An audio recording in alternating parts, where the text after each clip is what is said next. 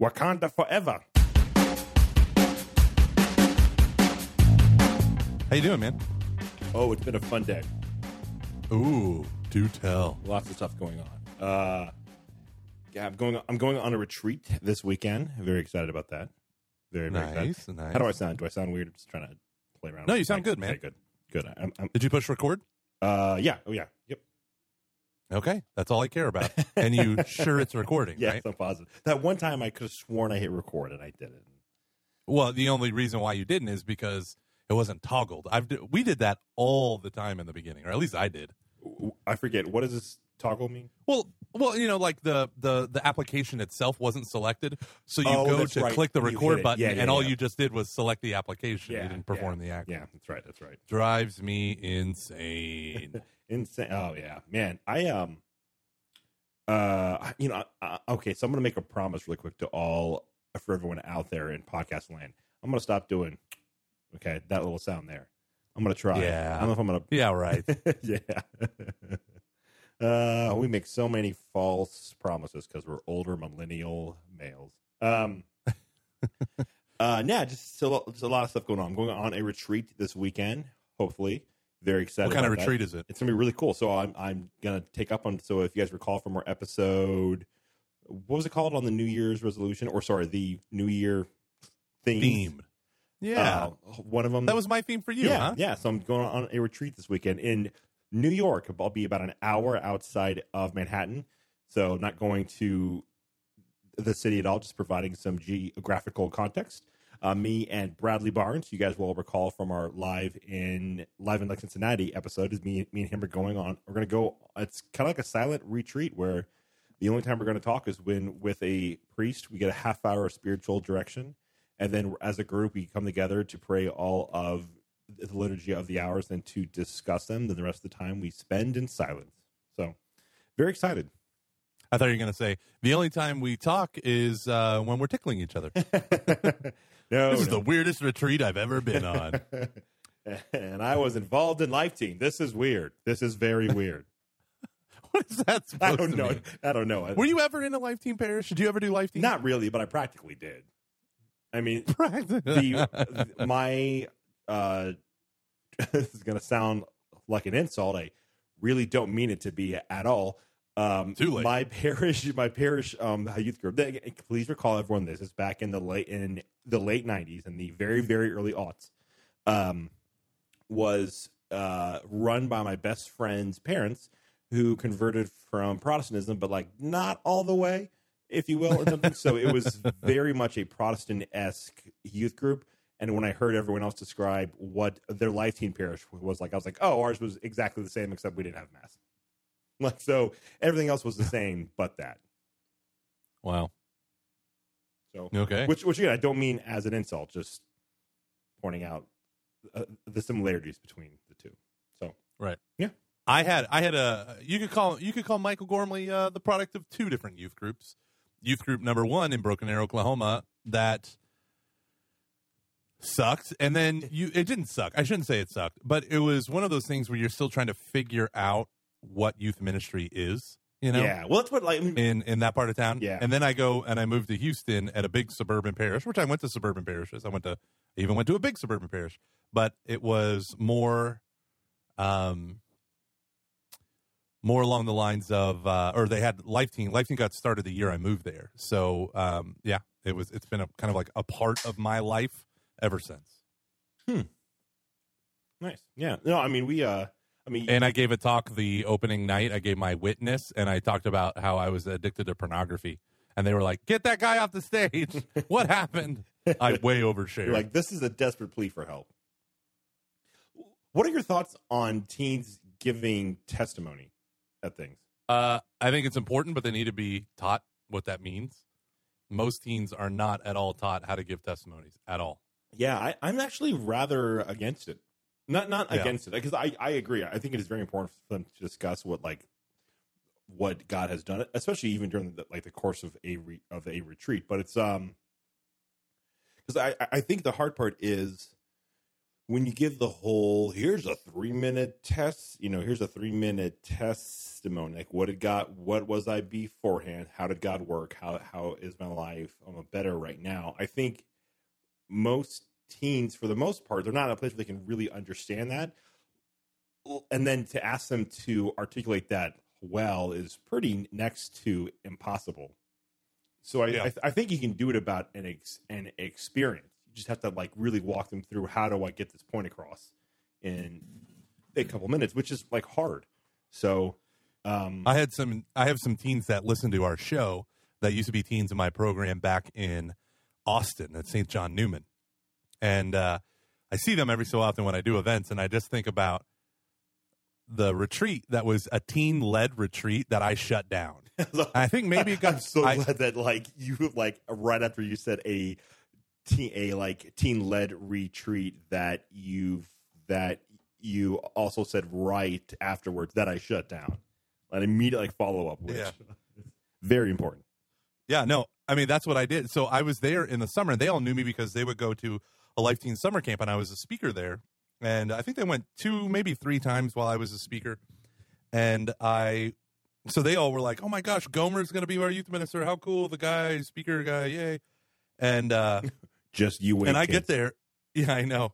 It was such a weird time. Uh, I I shut it down before like my first like two weeks there. I was like, they were describing this retreat, and I go, "Oh, that's not happening." and I just I just totally nixed it. And I I'll never forget these teenagers were at a swimming pool, and they were like, you know, I'm the only adult at the swimming pool. I mean, the parents were there, but they were in the house. And we're talking, and they're like, "Hey, man, we really want to talk to you." And I was like, "Yeah, yeah, yeah, I Oh, I know what that means. yeah." And then they're like, there's, there's like a we thing. It's like this is gonna end with a big firm no. Yeah. And they're like, we really think you should you should let us have that that retreat again. And I was like, well, okay. Well, tell me why.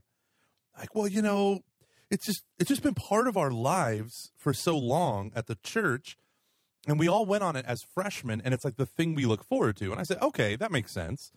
And I said, like, and he goes, like, for instance, and he totally undermined himself with this line. There's this girl. She hasn't been to church since freshman year, and she was really looking forward to giving to coming back and giving her testimony. I go, okay, let me let me get this straight. You think I'm going to let a teenager who doesn't have a relationship with God, does not go to church, does not is not involved in any way, shape, or form, to give a testimony in front of kids on a church retreat? What's she to talk about? Herself the whole time? And he goes, huh? Yeah, no, no, no, that makes sense. And I said, and let me ask you, when you were there as a freshman and you're watching these seniors, did it seem like they were talking about God, or did it seem like they were um, just doing a lot of like crying over their horrible lives? And he was like, "Yeah, no, it definitely, it definitely was that." So literally, that kid who was a senior, an incoming senior, he talked all the other kids out of being mad at me. yeah, I've I, I can remember I had that happen when I was a principal. Like three of the, the seniors came into the office and they wanted to have a person like do a thing at uh, their graduation. And I remember just being like, "Yeah, this isn't going to work out, just so you guys know, but you can go ahead and try." Like I'll, Yeah. I'm like I'm I'm all ears, and they just did it. I was like, "Yeah, yeah, we're not going to do that." this is kind of like and it's just there's this element of um like you uh, have to treat teens um you know i really do think it's important that you respect well for one you have to respect their individuality like them as a person you know speak um speak like with them not at you know there's, there's all that stuff that is really important because like they do have like a worth obviously. And then too like they're starting to develop their own identity and they're trying to grow it. And you want to be able to like say that's a really that's like a good thing. But there's always like the like 22 year old this is true in like you know in in education someone can kind of use like that lens but i'm sure it's true in like youth ministry as well where there's one where you know where you go i'm really gonna like reach the kids and I, then i always think oh your life is gonna be terrible until either a you quit or b like march and it always happens because they're like, oh, having to manage a classroom is terrible. And it's actually a whole skill set that I did not think I needed to have. Yeah, yeah. I was listening to a podcast of a guy who uh, CGP Grey, who used to be a physics teacher, and he was saying how in England, after you have to go to this like, this is how to teach seminar thing, and it's this multi-week certification program. So like, he had a physics degree, but then they wanted to get his teaching, whatever. I don't know what it is, teaching certificate. And uh, he said all of the people that started, and he had 40 people in his class, all the people that started who said things like, I want to inspire future generations, or. I, you know, I'm gonna. He said not one of them lasted. hmm He said it was really funny. There were eight of us that were there at the end of the class, and he said he distinctly remembers them saying things like him. And his statement was like, "Why do you want to be a teacher?" And he's like, "I like physics. I like teaching physics. I like talking about physics, and uh, pretty sure I want a job where I don't have to work in the summers." and they were all like, "Yeah, no, me too. I just don't want to work in the summer." Yeah. Like, okay. They were the ones who survived because it's like this is a job. yeah. Like you have to apply a skill set. You can't ride a wave of of sentimentalism into into any sort of competency. No, it's totally it's to- it's completely a craft that I think takes uh I mean really honestly like your first year when you teach is terrible. It's the absolute worst. It's the most exhausting by far. You're having to basically put the tracks right ahead of the train while it's going very fast.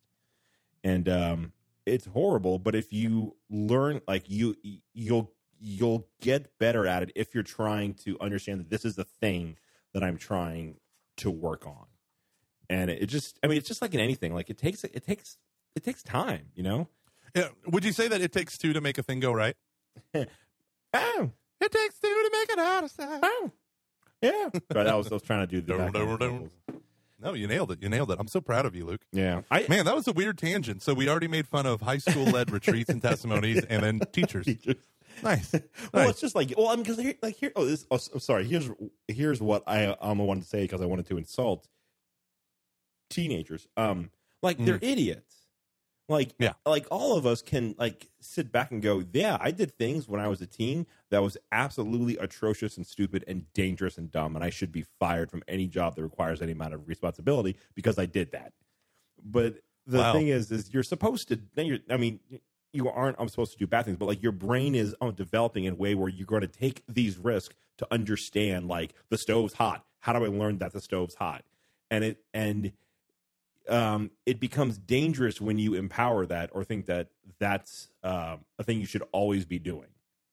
Like the point is to grow out of it so then you learn okay this is how the stove's hot. This is how this is how it gets hot. This is when i not i should not put my hand right there. Like it's the it's it's it's what you do with your with your kids when they're two but you're applying it to a person who's 18 because it's on a much more com, com a much more complex and i mean like honestly a more um just i mean on like all like all levels intellectually spiritually um your own emotions all of it can you tell that i have some thoughts on that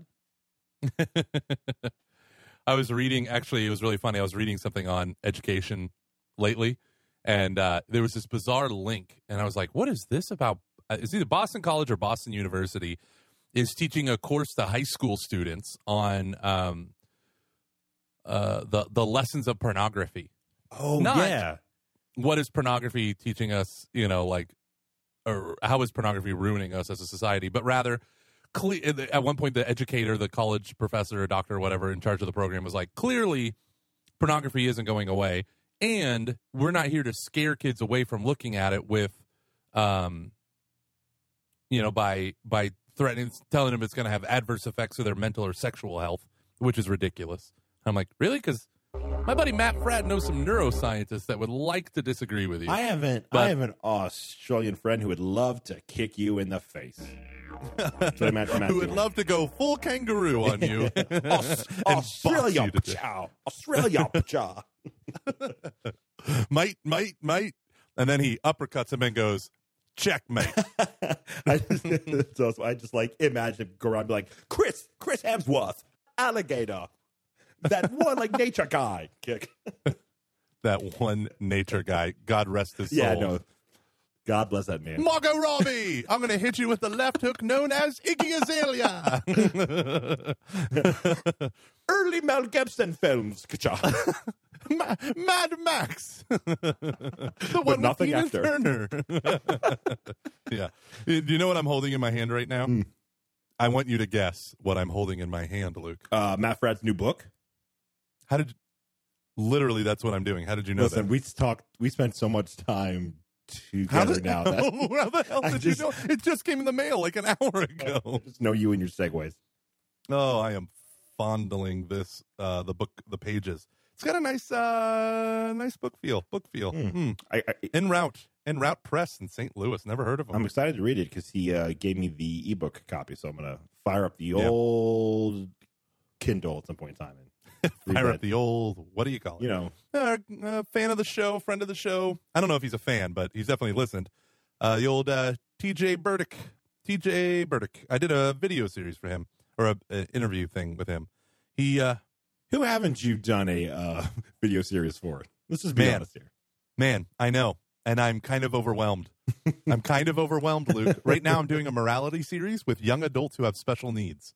Oh, that's amazing. It is amazing. It's a lot of fun. The the people at our church who are doing it. So I do the community group stuff, right? And they just take the videos, break them up, and then do them for the kids. Well, I had a sore throat for a month. And so I've had all these backlogs of videos that I've been needing to do, and we're not doing the community groups thing this year. Mostly my fault. And uh, and so I'm like, well, uh, you know, I, I thought I was off the hook uh, even after I'd written this curriculum out. And the, the lady sent me an email. She's like, hey, waiting for the videos. Our group starts uh, Thursday. I was like, oh crap, oh crap, oh crap, oh crap. That's the- totally forgot. worst feeling in so the world. last, yeah. So I just ran a three night mission at my church. Priest leaves. I clean everything up, close it all down, grab the lighting and the camera, and to drag it back into the church and record. and I ended up recording for about an hour at ten o'clock at night in my church uh, to have this video. So if, if you care about it, I have. Uh, I think you got to search for Michael Gormley on YouTube and maybe community groups, and it'll come up. But uh, yeah, I just did one. It's called Life of Christ, and it's a morality series, an introduction to morality for adults with special needs. That's awesome. Yeah, yeah, yeah. I'm doing some stuff for good old Tony and other things. So I'm excited. I'm a busy man, which is why Luke, we have to keep to a promise for this episode. Hmm. No ethnic slurs, no cussing, no mentioning of, you know, wildly inappropriate things, nothing Mhm. inspired by Family Guy or Family Guy esque Okay. I won't do anything. Uh, why? Why am I like you're? Is this okay? I Here we I go. Here we totally go. agree with that. But you're the one who always like I will start to not do things, and then you'll start to kind of hint at it, and you'll wind me up, and I'm really I know. like I I try to not. It's like you just can't. Like you got to respect the boundaries because you cross it, my brain just goes, and I say things I you know don't think about. It's one of my. It was on the Strengths Finders 2.0 thing. Is that I uh, I'm an activator or whatever. I just shoot first, and then I go, oh, that was terrible.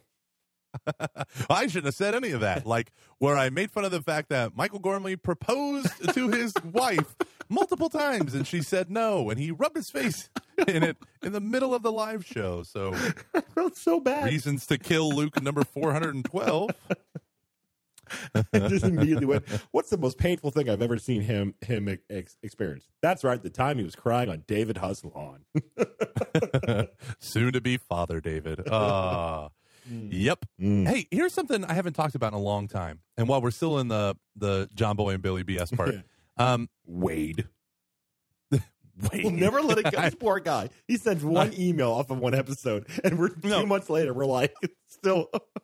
I know. I'm still, I'm still upset. But his email was horrible. Oh, anywho, yeah. anywho, totally, totally horrible. But I haven't done this in a while. So Luke, I'm, I, I just want your permission. Although in a while I did do it on the live show. One million eight hundred and forty thousand one hundred and eight. So that means, okay, we are one hundred and fifty nine thousand nine hundred ish or eight hundred and ninety two. Uh, away downloads away from 2 million I know. and we have the rest of february and to the second to last day in march for it to be one year since we've switched to this platform where we have that information. So that's just that's crazy.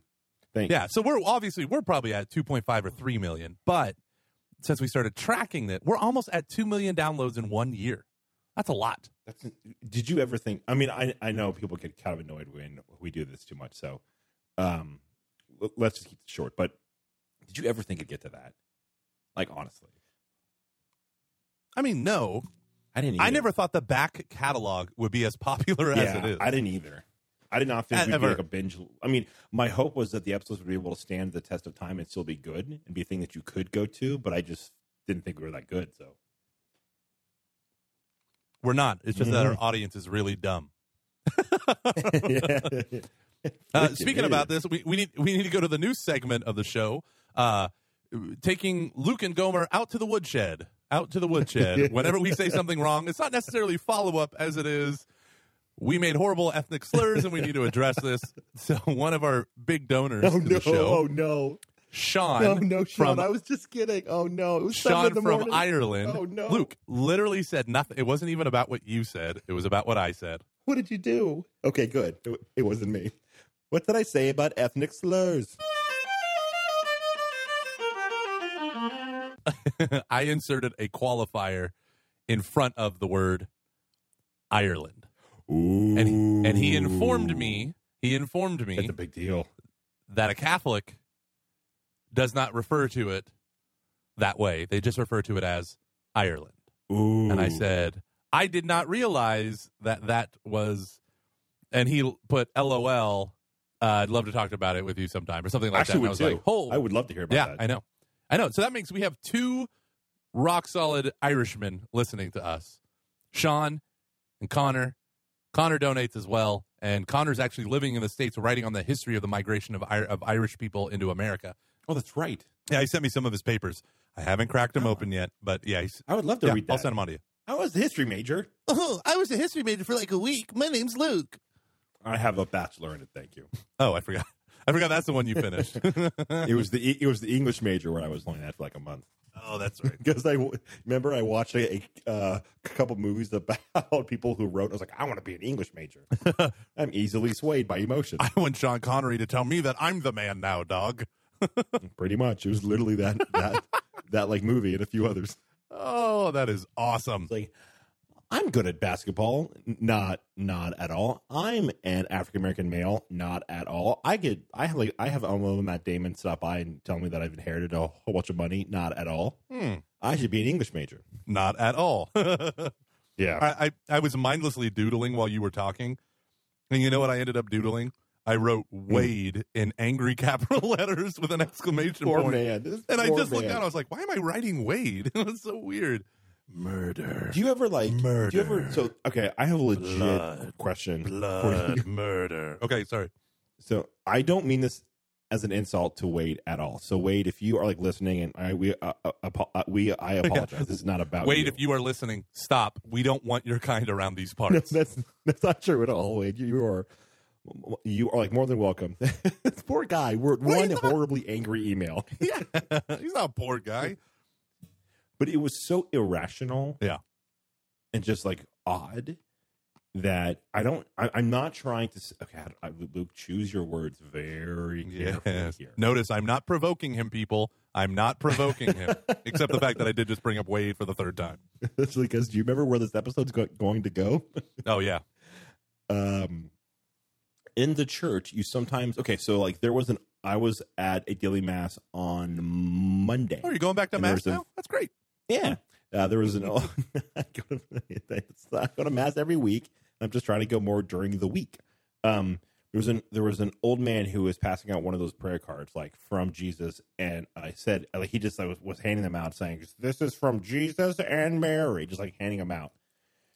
And it's one of those like things where they were, like had a prayer on the back, didn't make a whole lot of sense, handwritten kind of a thing. Oh, And handwritten. Okay. it's like like it's, it's like, it was got to be like I mean, pushing ninety. It's got to be And- four or five hundred years old. The- well, no, there's just this like thing of like Turns out it was it was Saint Charles Borromeo himself. it was just kind of hard. I'm not saying that old people are not in their on the right mind at, at all, like because there are tons of people who are like mentally sharp and are old. It's just that he seemed a little off. I could be wrong. He might. I'm not be.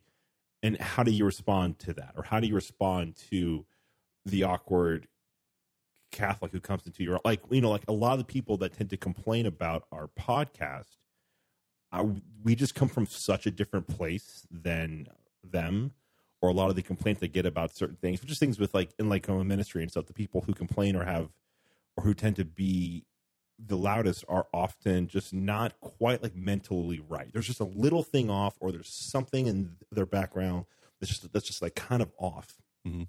and it tends to cause a lot of. And I think this is true just like any walk of life. Like you got the crazy, like the uh, crazy like friend who just does all these insane things, but like there's some, something like wrong about that.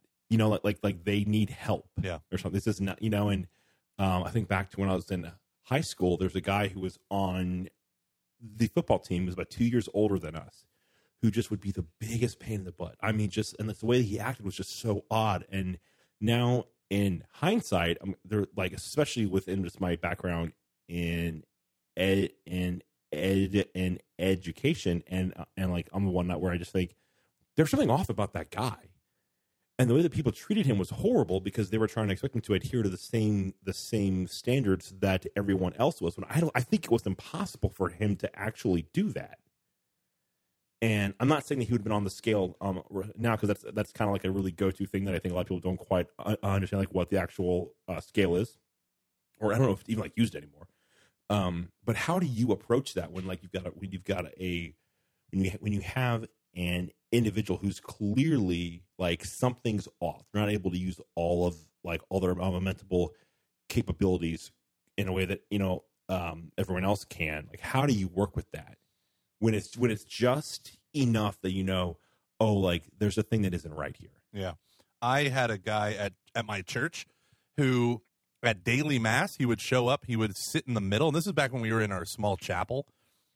I, I don't know who he is. So I, I never did any follow up. I was just warned that there was a gentleman, he's harmless, but things are going to happen. And he was just like you're describing, someone in his upper 80s to 90s, very frail, but he could still get around, right? Um, if you were to talk to him one on one, you could have a conversation with him, right? It wasn't like my grandpa, my pop pop, who, you know, dementia and all that stuff had set into where he couldn't string Mhm. together, you know, coherent sentences. But this guy had printed out on his home printer in huge Times New Roman uh, script that said, you know, all these like doctrines of the church that still are. It's to me, it's the type of okay. So let me just finish my sentence. Prints out all these doctrines like purgatory is still a real thing. Souls are lost in purgatory or are stuck in purgatory because no one's praying for them in the church today, and Vatican II church doesn't acknowledge purgatory enough, and all this stuff. And he took tape and taped it to his clothing, and he would stand in the church in the middle of the pew w- with literally printed out paper ta- like duct tape to him. And then, but he never caused a scene, never did anything until it came to the prayers of the faithful. And the pastor at the time would say, uh, and what do you want to pray for? I always hate it when they do that in daily mass. I'm like, come on, this is always awkward. And No, we have a precious half hour. Let's go. Yeah, move, move. And he would say, he would just go. And he would just start off, "Uh, the people remember the church suffering. And, you know, he had this axe to grind about purgatory and some, a couple other doctrines. I, I think maybe like abortion, anti abortion stuff. But he would literally spend five minutes talking. And you're like, okay, okay. So, I mean, obviously, there's no reasoning with these people. If you're not their caregiver, I mean, their caregiver has buy into their life where they can be like, "Uh, listen, it's not appropriate to to do this in this setting. You know, I mean, and, and uh, I will say the pastor at the time did talk to him on multiple occasions, but he, it, you know, to no Mhm. avail. So, uh, you, you know what you do? You you take the card, you say thank you, and you move on with your life. I think so. Yeah. Unless they're going to be a danger to themselves or to someone else Yeah. in that context. Now, the, the really the best thing would be is to start a conversation with them if you can, and find out more to make sure they are okay. But that's hard. That's hard. Yeah, yeah. You know, it, I'm always, um, I'm always when I hear about this stuff, uh, kind of reminded of a story that John Roderick told. He, uh, he's he's like an artist slash pod podcaster, and he, he's, he's in this independent band that tends to attract a lot of people with high IQs, but not strong. They don't have a lot of strong um, emotional skills, or they don't have like they don't have the social skills that your average like person would would have and he's kind of learned that at one of his like meet and greets he's got to say oh, okay like it was it was like awesome to meet you i have to go and like talk to this like like he basically has has to say i'm gonna end this i'm gonna end this conversation right now because if he does if like he doesn't they're just gonna awkwardly just like stand there Yeah. and he's and he goes when when like when I do like say that stuff, like they're fine. They just kind of okay, like now now I go, and it's some of- I've just seen the times there's like you know I just like um had an instance this past week where, where a guy comes up to me and he just goes he's like it's Luke and like he gives me like a really big hug and I'm like I barely know you Don't give away too many details, Luke, because if they listen, you just pointed them out, made them feel bad. Yeah that's right anyways So, did you see Black Panther yet? yes I did twice Twice? Mhm. I didn't get to go a second time because my wife is selfish and told me I had to go to work instead of go to the movies. but I did. See, Thanks I did for see. It. ruining everything Shannon Yeah, I did see it. I saw it in the perfect setting, 2D because 3D's for chumps. I uh, does anyone even do three 3D anymore like who really cares about that uh, movie theaters that put in expensive 3D equipment, and now like my local movie theater has like four 3D screens, and only one, and they upgraded one of their movie theaters to be like the XD, which has nothing to do with 3D. It's just like you know the quality of it, and uh, well and it's a bigger screen yeah, yeah, and but I, I literally have to go like I. So there's really like one movie time where I can go to the movies because I will not go to a 3D movie. And it's like, oh great, there's like every half hour this movie's being so oh no, just I have to wait every 3 hours. Okay. Got it. But I saw it at 9:30 in the morning one day. My wife is like, "Hey, go call Brian, tell him to drop his kids off over here and you two go see the movie." She's like, "Where are you going?" I'm like, "I'm running out the door right now." we're like you're the perfect wife She really is. She really is. those hips. Whoa. So, yeah. I. So what do you think? What was eh, okay? Spoiler alert. Spoiler Okay, yeah. thi- this is not going to be the whole show. This is just going to be maybe the next ten minutes.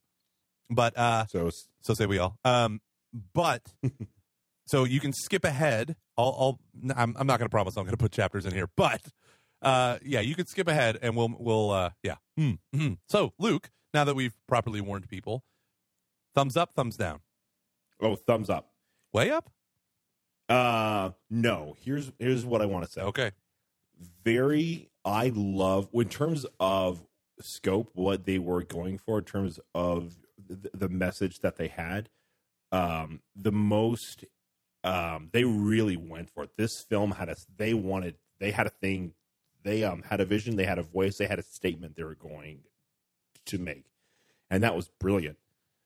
Um it was that, that absolutely i mean by far um if that's how you judge your if that's how you judge your movies i and i think that really should be kind of the main overall thing. Like i applaud that. It was very very good. Um i don't know if the execution was quite as good as everyone is uh trying um, to make it out to be. There are parts where it's really slow and not dull but close. Just entertaining enough to kind of like get you through to the next part. And uh so that kind of bothers me because I'm like, it's not like to me, it's like a B. It's a B, a really good B plus movie, maybe A minus, but I don't think it's as good as people are making it out to be. I think Iron Man's a more cohesive film, but I loved it. I thought it was very, very good.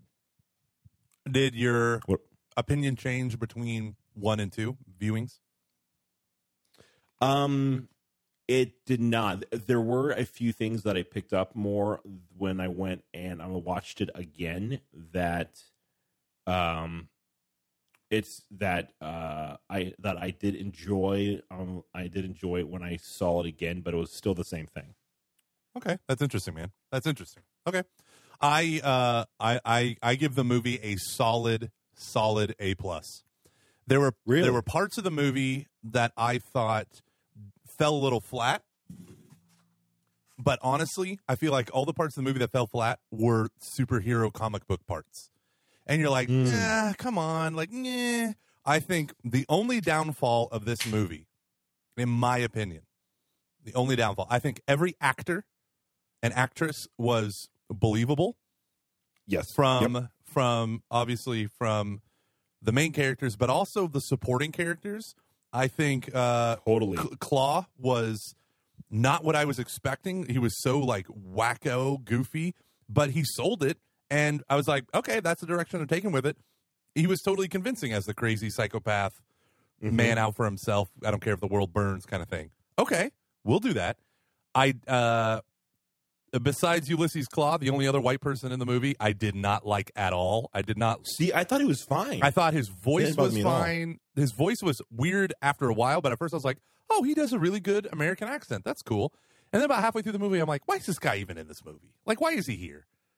I, I, No, I, I think I think I sense. think he's the. I mean, come on. I mean, he didn't do anything. He's just there. Uh, oh, No, oh, he shot down a, he shot down all of the planes, and he's also their main like he's their in with well not their main in, but because they also they obviously like Bucky, which that part was yeah. great. But he's gonna be Um, their. He's gonna be their Coulson, Agent Coulson, right? He's gonna be Yeah, their yeah. liaison of He's the, the Wakandan people to the world. No, I get that. I understand. I understand his character. I thought he his character had the least amount of any, any- like anything worth giving a damn about. He was there. He did his thing. He's a former pilot, and he did some piloty things at the end. Great. There was no stakes in it. You didn't really care. He didn't evolve as a character that much. But okay, I let me. think- I, I, I'm totally don't here. agree, I'm allowed going, to have my opinion here. So I'm not saying no, I know. so sensitive. So I think though the parts that sucked, in my opinion, were the over reliance on all the high action scenes on CGI, like out the wazoo. Like the the big fight scene at the end that you see in the in the between the two main bad guys that you see in the Mhm. trailers, and the the car blowing up scene where he's on it and he does a flip and lands off on another car. I felt like those were those those took me out of the movie. Like I would I would have loved them. I mean, Michael B. Jordan, he could do an they could do an awesome fight scene, but instead it was uh two, you know, uh, green screen monsters. Like I mean, it, that's it. It was just uh, so I was like, nah. Angela Bassett looked awesome. She looked like Storm. She, she was so good in that. Yeah, she had such when a minor role, screamed- but she's awesome. Yeah, but but she but Oh, she, yeah. like she nailed it though because you have to like because more often than not in that this is I, I think you're really right that it was um like the all of the B characters were really good like they got some because she like I like every every type of um every type of um emotional uh, uh, a beat that she tried that she was uh, that she was going for. She just uh, nailed it. Like I believe that she thought her son was dead. Yeah. and I and it was so. I mean, it was really moving. Yeah. honestly. But because And, um, because it was a superhero movie, you knew uh, there there Well, you know, but like there comes a point where this is the 18th number 1 box office Marvel movie, right? The 18th one that has hit number 1 status as a Marvel release. So that's pretty epic for Marvel, right? But there comes a point where when you do the same thing every time, like there there has to be some other way to do it. You know, like, oh, he's off the Well, I- waterfall. Does anyone actually believe he's dead? Why didn't he just take the spear and stab him in the heart? You know, there come like in a Bond movie. Like I heard some people talking Mhm. about it's like in a Bond movie, you know, when he's laying down the platform and the no, I expect you to die, and the laser beam is like just put a bullet in his head, you know. But that's part of the campiness of Bond, right? yeah, But when you're looking at this, you're like, well, I know what's gonna. It's not just that it follows a template; it's that like you have to acknowledge that at a certain point, it robs it of the emotional pitch that it's supposed to create because we've seen this so many times before that we know Mhm. literally what's going to happen. I know everyone knows Mhm. the main character is not going to die, especially when Infinity Wars trailer is out with Black Panther running. Up, up, up, you have it on our homepage on our Facebook thing. That's true. yeah, yeah, but that's that's all that I know. It's just that trailer. I haven't, I Right, haven't right, seen the all- one that's that all I'm talking in about. of the Super Bowl. Yeah. No, I didn't. I didn't watch any of those. Yes, I did, and that's awesome. Um, but the, yeah. So you know what I'm talking about, right? Like, we already knew, uh, but I just wish they could do it in a different way. I understand why they did it the way they did it, but I I hate saying that about movies because I feel like I'm just like, nah, I mean, I understand why, but. I want to be like, oh, they did an. I did not see that coming. That was excellent. The way that they made you think he was dead, or or you know have the camera follow him over the waterfall and hit the rocks below and get knocked out and you know he's alive like everyone knows he's alive so show the show him alive and then show the gorilla people have picked him up Mhm, mhm. anyhow I um I, I think what they're doing to try to change it up a bit, which I think is fine. Like I mean, I will admit it. We we we talked about this before. I think I'm done after the last of Avengers. So it's Avengers four. Like when the, when this kind of era ends, I think I'll be done because there's just not much. I mean, what else can I see that I haven't already watched? Uh, but I think how they're trying to change it up is the tone of them. They're allowed to be much more kind of own their tone more than anything else before. So you, if you Yeah. look at like Thor, last one. It's very. I mean, it's a it's a comedy. It's a buddy comedy. action comedy. yeah, and it's great. It's a really good buddy comedy. If you look at if you look at Spider Man, it's a, it is a great high school movie. Like you, I you believe those are high school kids, and they they do. And I think this is a really good like this is borderline in art. This makes I mean this is like a, a political. I was way more intrigued by what this thing Yeah. had to say than any other Marvel film. Anything else? The only one that really even comes close, I think, is the Civil War, and that's not even trying to really like that's and that is um, that isn't really trying to like say anything specific as much as it's just an experience of because like you can be on two opposite sides of like what that film's about, and that's kind of the point. Um. So, anyways, I I just I, I thought it was very intriguing how they made it about like like the um the African experience.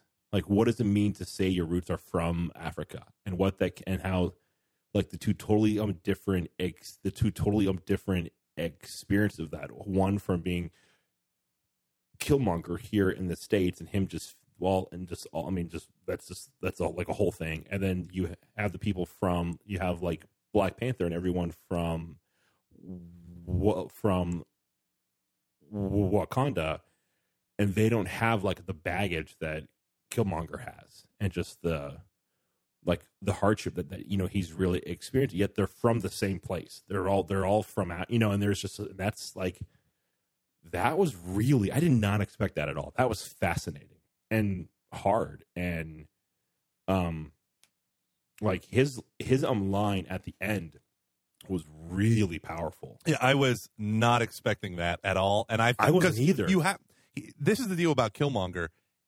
He is you understand his motivations, but he's an extremist, right? So he's his whole body is covered with burn marks or brandings that he did to himself for every person that he killed, and he's got like um, you know two hundred of them or whatever.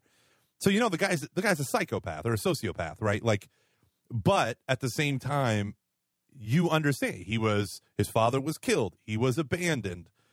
You know, like all of these things happened, victim of racism. All, even though he's super excels, you know, what was he like MIT and 16 years old and blah blah blah, which is very similar to Mhm. Tony Stark. I don't know if you remember that. Mm-hmm. That Oh, was yeah. in Iron Man. They said like he graduated uh, top of his class from MIT at 19, and I think they said he went to MIT when he was 16. So he could have been a Tony Stark, but he was so driven to the madness of you know overthrowing the Wakandan you know empire and and doing all this stuff. But I my the scene that stood out to me the most, and I don't know if you remember that. I'm sure you remember this when they meet the CIA agent for the first time, or one- uh, where I I think he meets her sister and she's his sister, and she says, she calls him colonizer, yeah. and I thought that was I would at first I was like, okay, here we go, and then I thought, okay, let's put myself in the magical Wakandan universe. The Wakandans are totally cut off from the rest of Africa. That's kind of the narrative, right?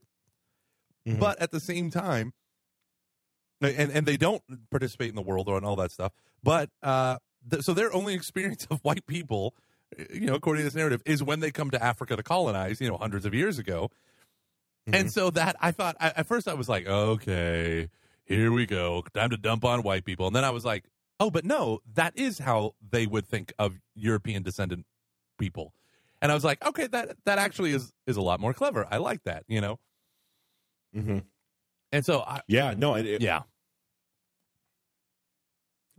Keep going. I was just gonna say. So I like when they got to the end and they're trying to figure out because you are sympathetic to Michael B. Jordan, right? You you don't know what's gonna happen. Like, how do they end him? You know, and he's this prideful, arrogant man. You know, he's not gonna give in easily, and so he yet he lets him see all that the light touches. This is our kingdom, and uh, and he says, you know, like, no, I'm not. I'm not gonna be a slave in bondage here let me die like my ancestors who would what what was the line about throwing Uh, himself in the water who like who um who'd rather like face death than a life of bondage. Yeah so they threw themselves over the boats and i was like "Hold!" Yeah. Which is a totally yeah. That's I mean it's a real thing. It's a straight up real thing. Yeah. There's a cliff. I forget. Oh, I forget what it's called. But like, you go to the bottom of that ocean. There are tons of of bones. Tons of it's it's horror. It's I mean it's and that's the thing. Like that's something that you know I like wrestle with, and I think that this film kind of challenges you on is just like what, um, how do you how like what's the proper attitude towards all of this? Yeah. I I I, don't know, you know, because there is this part of me that says, you know, is like, like no, like you should live, like being alive is good. Yeah. But then there's this also point of like when you, when your whole humanity is stripped away. I don't know. It's it's it's I, I I'm I'm I don't want to say that I don't agree with what he said, but I'm also like I can't say that I agree with Yeah. it. I'm like, yeah, you're right. That's right. You know, like it's it's but it's also this. I'm not gonna. I, it's I, I as don't, I don't know. as a I- movie ending, that when he said that line, I was like, "Now that's the way you kill a character." Like that's literally what I said. I was like, "That's the way he had to go out." Any other, Yeah, no other way makes sense. exactly. What is he going to be imprisoned, and then you get to fight Yep. him in two years or five years, whenever this movie gets a sequel Mhm. or whatever? Like that's it. Like that was the way he has to die. He's the villain for the movie. Klaue's already dead, which was awesome. The way that I, I was not expecting him to kill him, and in that way, and any of that stuff, and I was like, "Oh, oh, damn, oh, damn!" I loved, I loved how they did that whole deal. But Mhm. okay, so let's move on from here because we actually have a topic that we need to get to. But I want to read some stats that I think are shocking. Okay, it's the 18th Go. number one Marvel movie, which is amazing. Marvel is just printing money now. It's the fifth biggest opening in U.S. history wow. for a movie. Uh, it is the largest opening for an African American director since Fast and Furious. It is now this. When I read this statistic at first, I was like, "This is a dumbass statistic." It is the largest February movie opening. I was like, "Okay, the largest February," but then you realize, okay, well, they stack so many blockbusters, especially now with Marvel in the summertime and all this stuff. or in the spring. But yeah. then you realize what was the previous winner for February. And then I thought, oh, that's a cool stat. It was Deadpool. Deadpool was the largest opening. It was an Huh. R rated movie. And movies don't really happen in, in February. They're not that's not a hot month. And uh Mhm. And so it beat Deadpool, which previously was the largest um, opening Hmm. for a rated. It still is the largest opening for a rated R movie, and then um, it's the second largest Marvel movie in terms of raking in the dough, behind the original Avengers. That's cool. Yeah, and the original Avengers was an event it was. It was a big because you know what I mean, like all these different movies coming together for one, and and the build up was epic. I remember that. I remember that like oh yeah, and it got an, That was really an A plus on Cinema Score, which is people who review people coming out of the movie theater, I think, and it got a ninety seven of Rotten Tomatoes, ninety seven percent, which Yeah. is when once you get to ninety seven percent, they call that the near perfect or the perfect or the near perfect. So.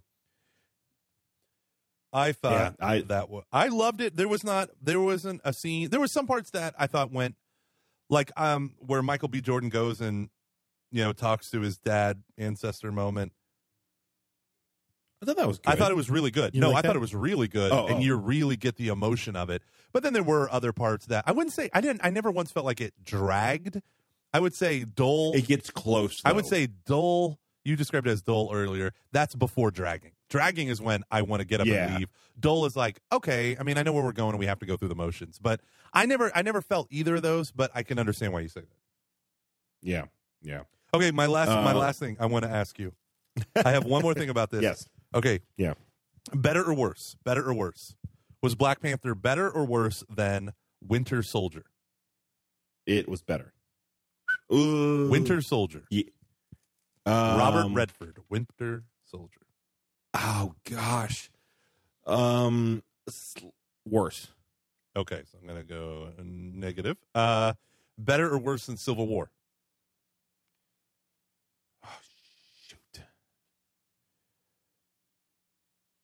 I'm gonna go better. Okay.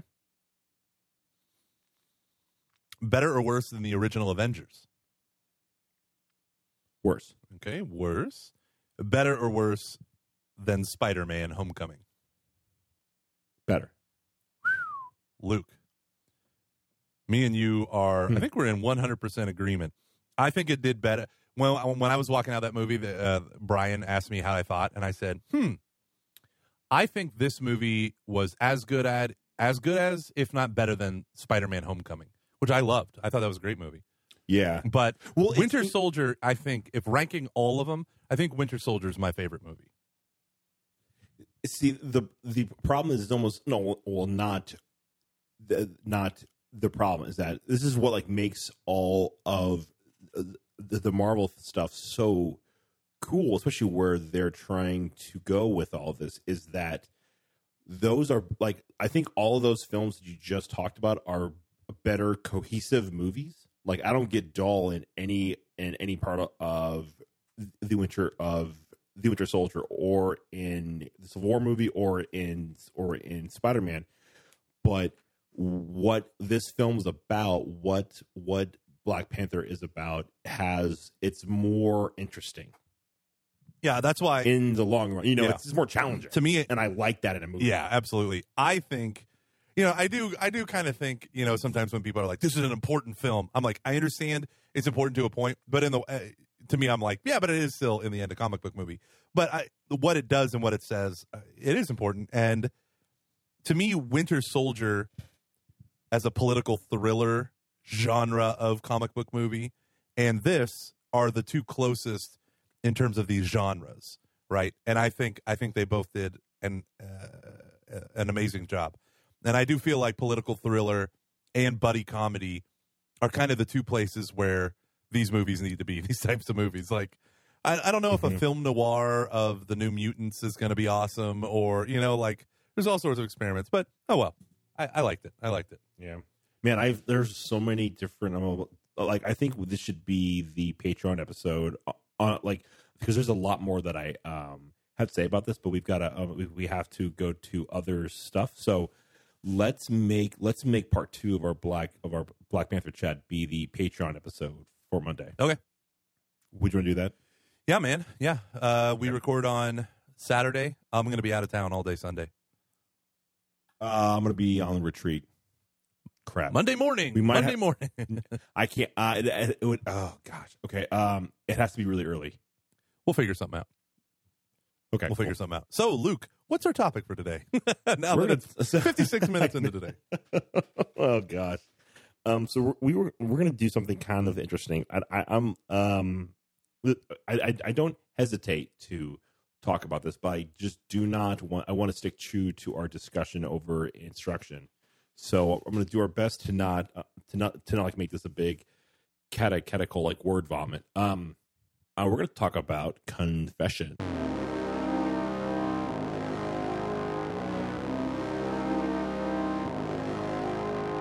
Confession. Confession. Okay. In the year come to 2000. Conan O'Brien. Nice. So, what, Uh, what you you literally just said confession, then you stopped. Did you want me to jump in there? Is, Oh yeah, this- I have no follow up. oh man, I. How often do you go to confession? Honestly, Uh, no fakies. mm, once every three weeks. Okay, so I go like probably once every three months.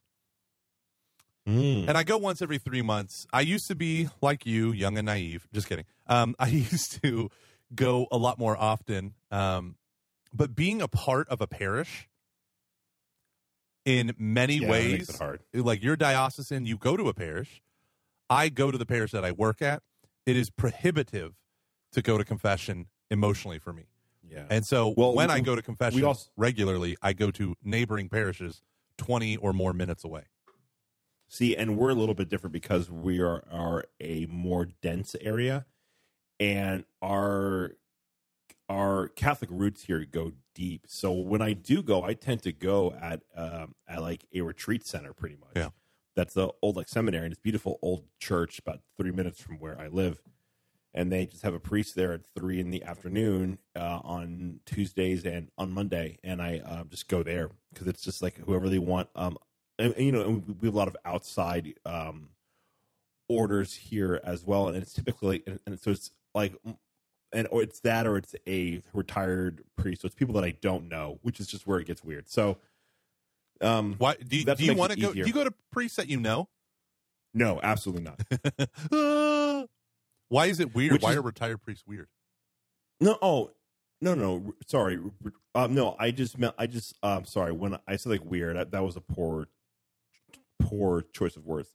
I just meant I, it's. Um, I know that's not the norm. Like most people don't have the option to go to like a weird, um, a weird, not a weird. Sorry, I gotta stop using that that word. They don't have the option to go to a, like a retreat place in a like beautiful old uh, church in the middle of, the, you know, in the middle of the metropolitan area. I we do like we we have you know our um, Catholic roots go so deep that here in um, the Cincinnati area, it's actually really easy. I mean, it's it's it's not as easy as I would like it to be. There's still some more work to be done, but you have to make an excuse to not go. Yeah, you know, because it's So- Um, did you for me um confession has always been like a regular part of my life the first time i went where i did not hide the fact that i was looking at pornography i was like 14 years old and i was going uh it was on a saturday right before the five o'clock mass and a priest was just there and he said i know a lot of young men struggle with this um have you ever looked at pornography He's like, if not, yeah, that's fine. And I and I was like, uh, uh, yeah, yes, I have, ish, you know, like totally, like because I never confessed before, and I knew I was deliberately Mhm. withholding it. And he's like, did you know that deliberately withholding it, this from confession is making a sacrilege of the confession? And he goes, so I'm just going to invite you that if you ever knowingly, deliberately withheld this. Uh, from another confession, you need to confess those sins as well because you've you've not been properly penitent. And I was like, whoa. I ended up going to confession to him for 45 minutes. I delayed mass, delayed Saturday mass for I 15 minutes. I walk out of the confessional, everyone's staring at me, daggers shooting out of their eyes, and I floated to the stairs and I did my penance on the front steps of the sanctuary in front of everyone. that's in front of the steps. Of course he would. I know, I know. I'm going to be a priest. well, that was the thing. Everyone thought that, and then I spent 45 minutes in confession. that's amazing. Um, It was to, me, honestly, that was a turning point in my entire life. y- you're like, Mhm. yeah. No, I can r- remember that in high school because I always enjoyed it because I like to talk and I'm an external guy. So I was like, I just love to talk out loud. So, um, being able to go to, um, being able to go to confession was awesome. But I can remember in high school, I didn't want to, you know, be really honest. I just wanted to kind of be like, oh, but this other stuff, we'll just kind of hide that. When I was able to really, like, get that out for the first time, it was incredible. And just and the priest was just like it was just he was just so amazing. And then uh it there's a thing to it when you're like when you're really honest and you just kind of like I don't know, it's just like what can God do with that? I don't know, it's it's um probably the hardest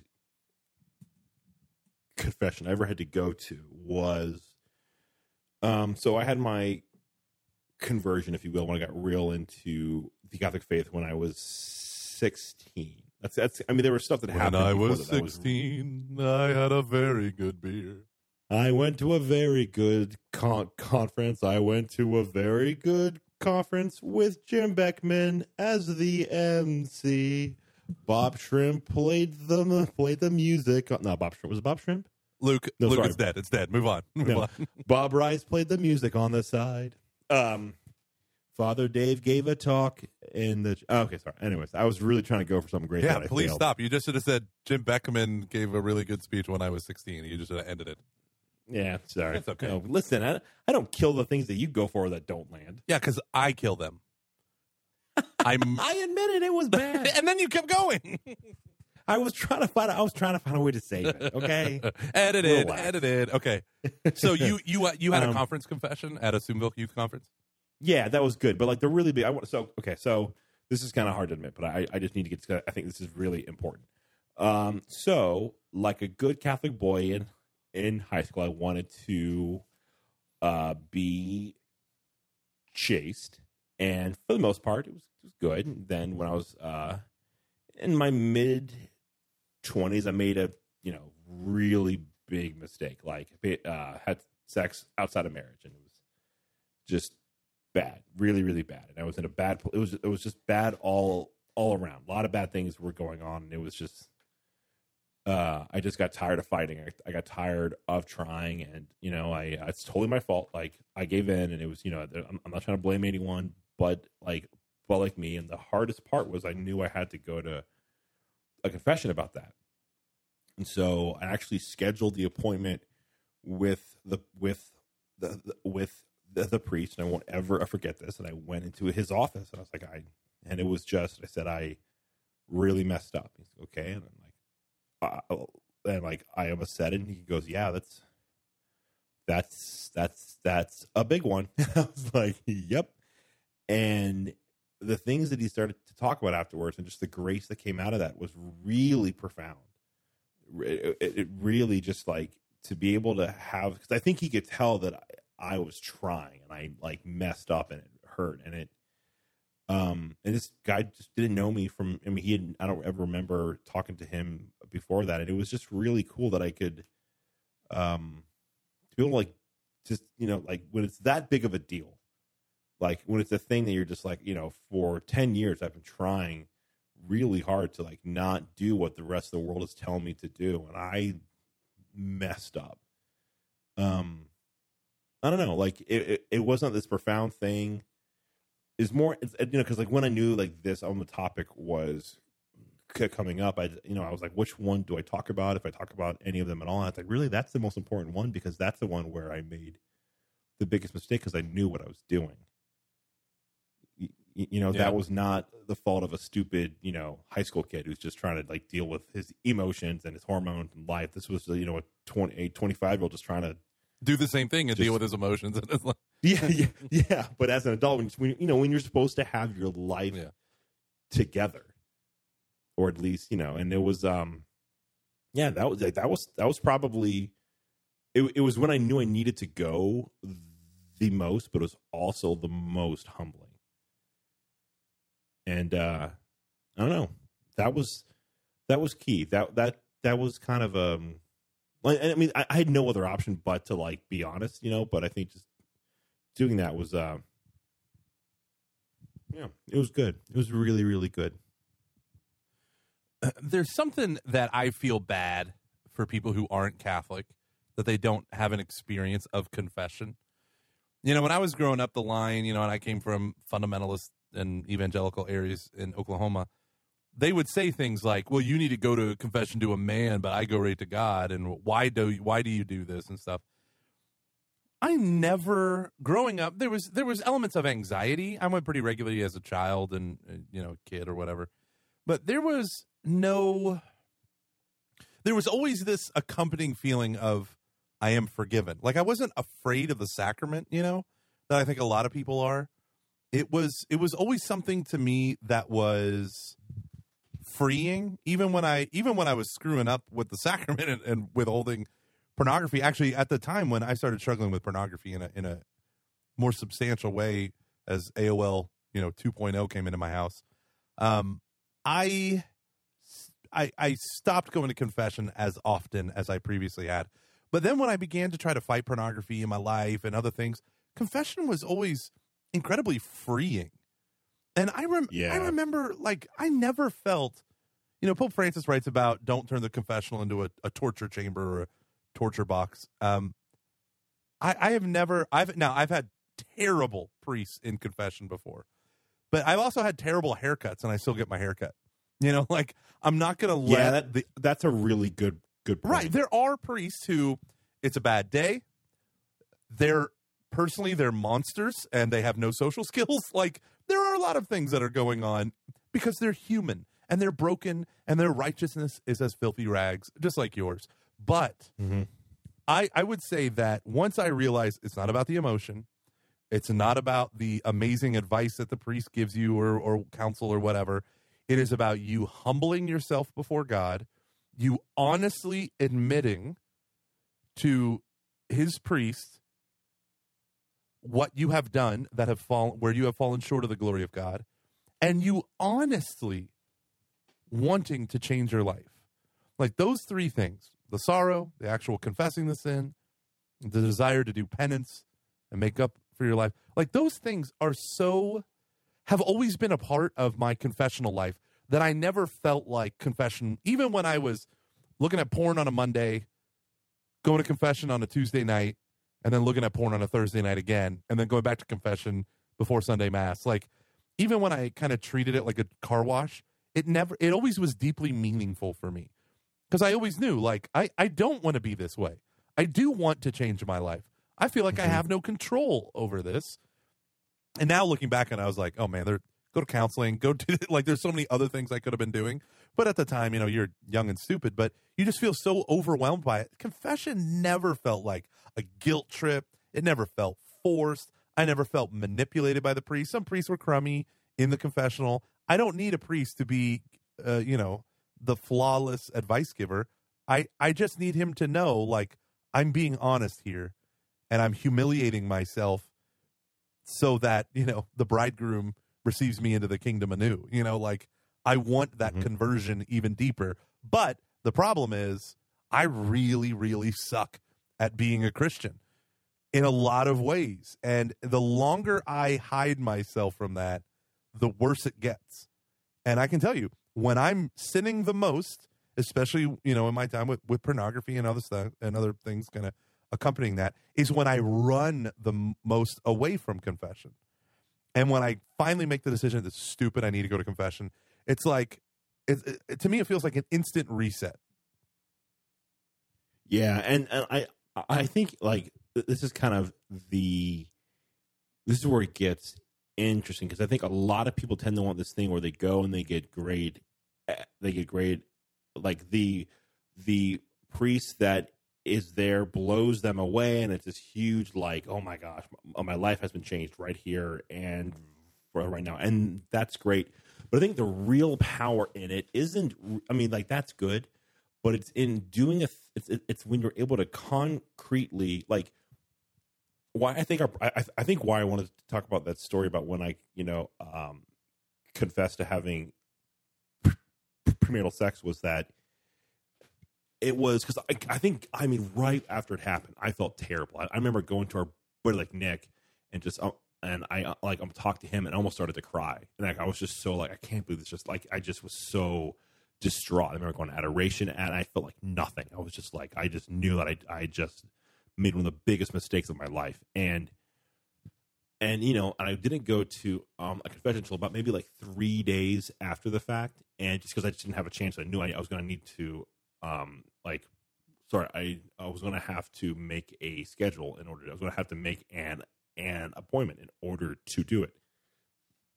And I think God already knew. I was saying like I knew that God knew how I'm sorry I mm-hmm. was. Yeah but there was there was a real power in con in like you know having a concrete experience of my repentance in saying I did this. I am so sorry that I did this. I want to change. And and like having to hear the words from the priest, hearing the words of, you know, absolution, a concrete experience of being forgiven for what I had done me, well, I'm going to say it out loud, have a person hear it, tell me his thoughts, and then say the words of absolution. And it was over. Like I mean, I mean, there there were still other things that needed. To, it was not like over with in the sense that I had like there were like deep wounds that are going to have to be addressed. But like the whole like sin part, the whole split between me and God because what I had done had been absolved and that was really powerful just kind of knowing that like i concretely had to get that out and i needed to both like say the words and I needed to hear the words of absolution, not in my head, but the actual words. I need to hear a person speak those words. I both had to speak those words and I had to hear, you know, I had to hear words spoken to me. There's a really there's there's a power there in the concrete experience of grace. It's not just in our heads. One must appreciate the magnitude of the gift God has given us in the sacraments of Christian initiation in order to grasp the degree to which sin is excluded for him who has put on Christ. I remember getting in an argument with, you know, a handful like my Protestant friends because they're like, why do you go to a man? Jesus paid your debt. And to understand, like, I couldn't understand how they, like, I'm repenting of my sin. Like, that's what I'm doing. I'm repenting. That, that's very biblical. But for them, baptism was just an ordinance, right? It was just it, it's not a sacrament. It's not something that literally changes who you are in your identity with God. For them, it was a, an external sign of something that you did by faith. It's like a public testimony, and that's it. Mm-hmm. And when I read that line in the catechism, you got to appreciate the magnitude of the gift you have in your baptism in order to understand what sin really screwed up in your life. That's when I realized, like, oh, be- because of all the wonderful things the church says about baptism and the Eucharist and confirmation, what I just did in looking at pornography was throw all of that out the window. Like, I sold my birthright for less than what Esau got from Jacob. Like I remember reading that story in the book of Genesis. Like, it, give me your birthright and I'll give you this stew. you know, and you're like, what the hell? Who would do that? Like, I'm the firstborn son, but I'll give that up for some stew. But that, I mean, that's literally the definition of sin. like- Like, Oh, a tomato soup was chunky. like what kind of stew are we dealing with here? it's it's like the the AMGG soup we used to eat with our, our stew with our with our pita bread and kilts. Did that one time. Uh, did it twice. Did it twice. Did it twice. Anywho, but that's for me. That was the big deal, right? Like, oh, that that literally is what's like. Here's eternity for you, one for you by the death of God Himself. Oh, you're gonna you're gonna eat the apple, and it's like, yeah, I'm gonna eat this porn shaped apple. So, anywho, I mean, I I don't want to get all te- teachy part, but really, when you see what God, what Christ did for you, which is half of what is ninety nine percent of what I do as the lay evangelist, right? Is what I do for a living is trying to teach people what Christ did for them so that they can receive that gift of what Christ did. And then it's like, but then you look at sin and you're like, look at all this wonderful stuff I have, and I'm throwing it all away for a nickel. I totally agree, and I think that's why there needs to be something that, because there's not. I mean, like there is there is a thing to be said about how God uses our our like like mental prayer. And I'm, I'm not I'm not trying to downplay that, but there is this aspect of like, if you, do you like really mean it? Okay, well, actions speak a lot louder than words. Do you really want to turn your life around? Because you absolutely can. Do you really want to repair this broken um, relationship between God and you? Because you, you know, you absolutely can. But you, it takes action. And um, I think you're like, you know, if you want to turn the car around, you've got to turn the car around. You can't just say, Can't "Oh, just- I wish it were turned around." Yeah, I really, I really, I want to. I hope that it is. I'm going to trust that this car has been turned around. Like you've got to turn the flipping car around. Yeah, I um, I I think that a lot of times people don't understand why. I mean, there are I, I mean there are priests who go way too far in the confessional and, and hurt people, right? Like that is a thing. I've never experienced that. What I usually haven't get is the exact opposite. I get the guy that tells me, "Oh, that's not really a sin. Oh, that's fine." You know, whatever. Of course, priests don't really pull stuff like that on me twice, like kind of thing. Like, "Oh, I think you're being too hard on yourself." I'm like, "Father, this is clearly a sin. I'm not being too hard on myself. This is sober judgment." Oh, eh, okay. But I've had people, I've had people come to me who have been devastated by horrible actions of priests in the in the confessional and my whole answer to them is like I, I, you know i'm sorry that was wrong but at the same time you know let's just go somewhere else and go to confession. Like there's there's more that's here you know there don't don't just hang it on this mortal coil this man here. Let's go do something else or go somewhere else. And so um, Yeah, yeah. we've had we've had some friends that have had pretty bad experiences uh, you know wife reduced to tears because the priest was just yelling at her. And then the husband comes in and then the husband realizes that the kneeler is soaking wet because it was from his wife's tears and not of penance but of fear of the priest like but i have n- I like i have never personally expe- and i've been to confession hu- hundreds of times in my life. And there was a time when i used to go regularly every single week. But um uh, the the whole experience of is so like for people who don't go to confession i'm like just just imagine walking up to the holiest guy you know and telling them the worst thing about your life and then leaving and being like i feel really great that i did that like it's not normal it's just really good Mm-hmm. Mm-hmm. Yeah, and it's and I think one of the things too that I really enjoy about uh, confession is that it's like it's extremely Catholic, and what I, and what I, I mean by that is like doesn't matter what priest you go to, doesn't matter how good or bad the priest was. It's just as valid as the one where it was great. Right. Right. You know, so I think there is a little bit of a healthy detachment that you have to I mean, because I'm I'm not trying to sit so it's not that like all priests are bad. I mean, that's um like they're all for the most part awesome. Yeah. It's just that sometimes they are human beings and there's this element of like, but this happened. It's like, yeah, like, you know, it also like rain today. That that sucked, but it'll be fine. Yeah. Uh, the reason why I brought it up is I kept, as I was talking, I was like, it sounds like I'm beating up on priests. The reason why I bring it up is because there's so much anxiety around going to confession for people. I mean, when I was in high school, I shoved my mom into the confessional because she took one step in, then pulled her foot back and goes, No, I'm not going to go. I'm not going to go. And I was like, Oh, you're going. And I pushed her. Um, but her boss was also her pastor as well. Uh, but the reason why I brought that up is there's so much anxiety around it. And there are stories that float, right? They float in the Catholic ether. You have someone that's mm-hmm. been hasn't been a confession in ten years, and they're like, "Oh, well, I heard a story that a priest, you know, tore someone to shreds or said you did what," and everyone, you know, felt so ashamed. That is not the normal thing. But just in case that actually happens to you or has happened to you, realize that that priest has to go to confession. Right? Like that's that's one of the most amazing things that Protestants learn when they become Catholic. They're like, so the priest is able to forgive your sins because they're like really holy, and I'm like, no, it's because they're the office. Priests go to confession too, and they're like, oh, I'm like, yes, and bishops and and the Pope he goes to confession too, you know. And did you ever hear that story of the Pope going to Pope John Paul? Um, Yeah, and I want to believe it, but it's I've heard it so many times from all these um, different people that when I start to hear it, like too much, I'm like, mm, well, when I heard it, Scott Hahn said it was his friend who was the priest that went. of course it was. I'm just kidding. I know it's good. Luke, you have just broken my heart. I share that story all the time. No, I, I if no, I'm, I'm just kidding. If if Scott Hahn, uh, if he said it, I believe him to be a man of uh, high integrity. So So yeah, Scott Hahn, if you're listening, which we all know you are, you have the Luke. I bet you Carey- that Mike is. You have the Luke Carey seal of approval. You are a man of integrity. I'd be, I'd be crushed to tears if um his son like Mike like heard our podcast and was like, "Oh no, thank you."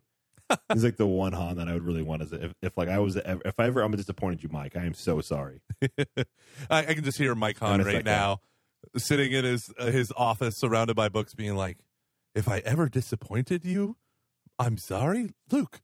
You are the living embodiment of disappointment, or something like that." One time he, he told me when we were uh I can't remember what what we were doing, but man, we, I forgot how much we we used to hang out in school. He was like, "Yeah, I mean, it's not like you're the biggest go getter in the world or anything." And I was like, "What? I." Shh, crap, Mike Hahn's right. I am not the biggest go getter. I got to rethink some things. Have your dad tell me that cool Pope confession story again. oh man. so confession. Da da da da da da.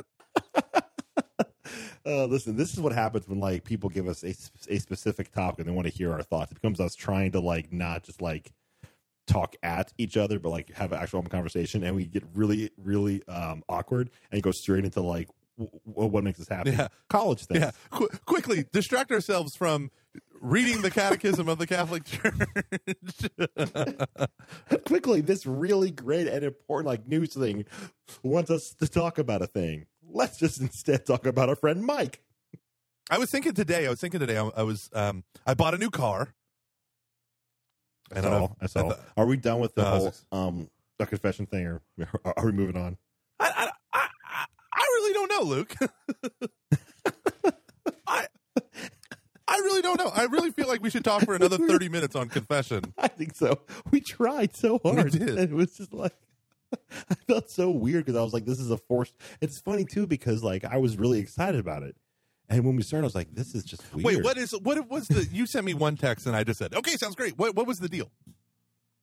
They just Who's asked they? me to talk about uh, they being the Catholic Telegraph. They wanted to post a podcast episode of ours that had us talking about confession, and my thought was, oh, do we have one? And I went through. I was like, I don't think we have one where we just really talk about that. Yeah, yeah. Yeah. because I mean, like, because we get like pretty specific when there are things we want. Like, we just don't take a broad thing and then break it down. We we tend to take a really small, specific thing that's on our that's on our hearts, and then go big. We it. tend to- it's kind of the, the inverse. We tend to make mountains out of molehills. I believe that's what that That's exactly what. Right. That's not how I viewed it. I was viewing it because I think it's more about uh, seeing how things fit to the bigger picture. But you all are very right. We do make we take mountains out of we take very small things. We take very small, insignificant things and act like it's the end of the world, and then completely forget about it two weeks later. So let's talk about Black Panther. Dang it! No, So when someone comes at us a year later asking us about like th- this one episode, I'm like, "What the hell are you talking about?" it's happened multiple times where people have been like, "This thing is." Can you just like? I don't know if I agree. But what I'm like, what? I don't know what you're referring to. yeah, yeah. I uh, we we didn't know what we were talking about while we were talking about it. A year later, it ain't gonna help. Oh man. So you do you man? I see. I don't even know.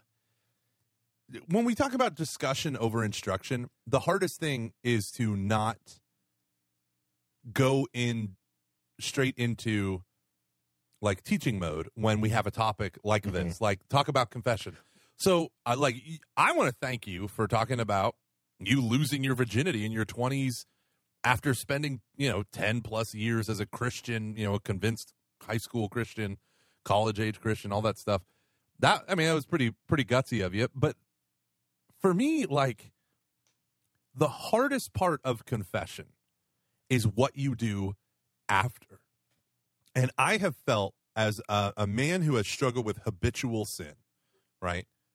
That the hardest part for me was not feeling like a piece of crap when I gave into that sin and wanting mm-hmm. to go to confession. Like, it's totally true. I felt free every time I went to confession.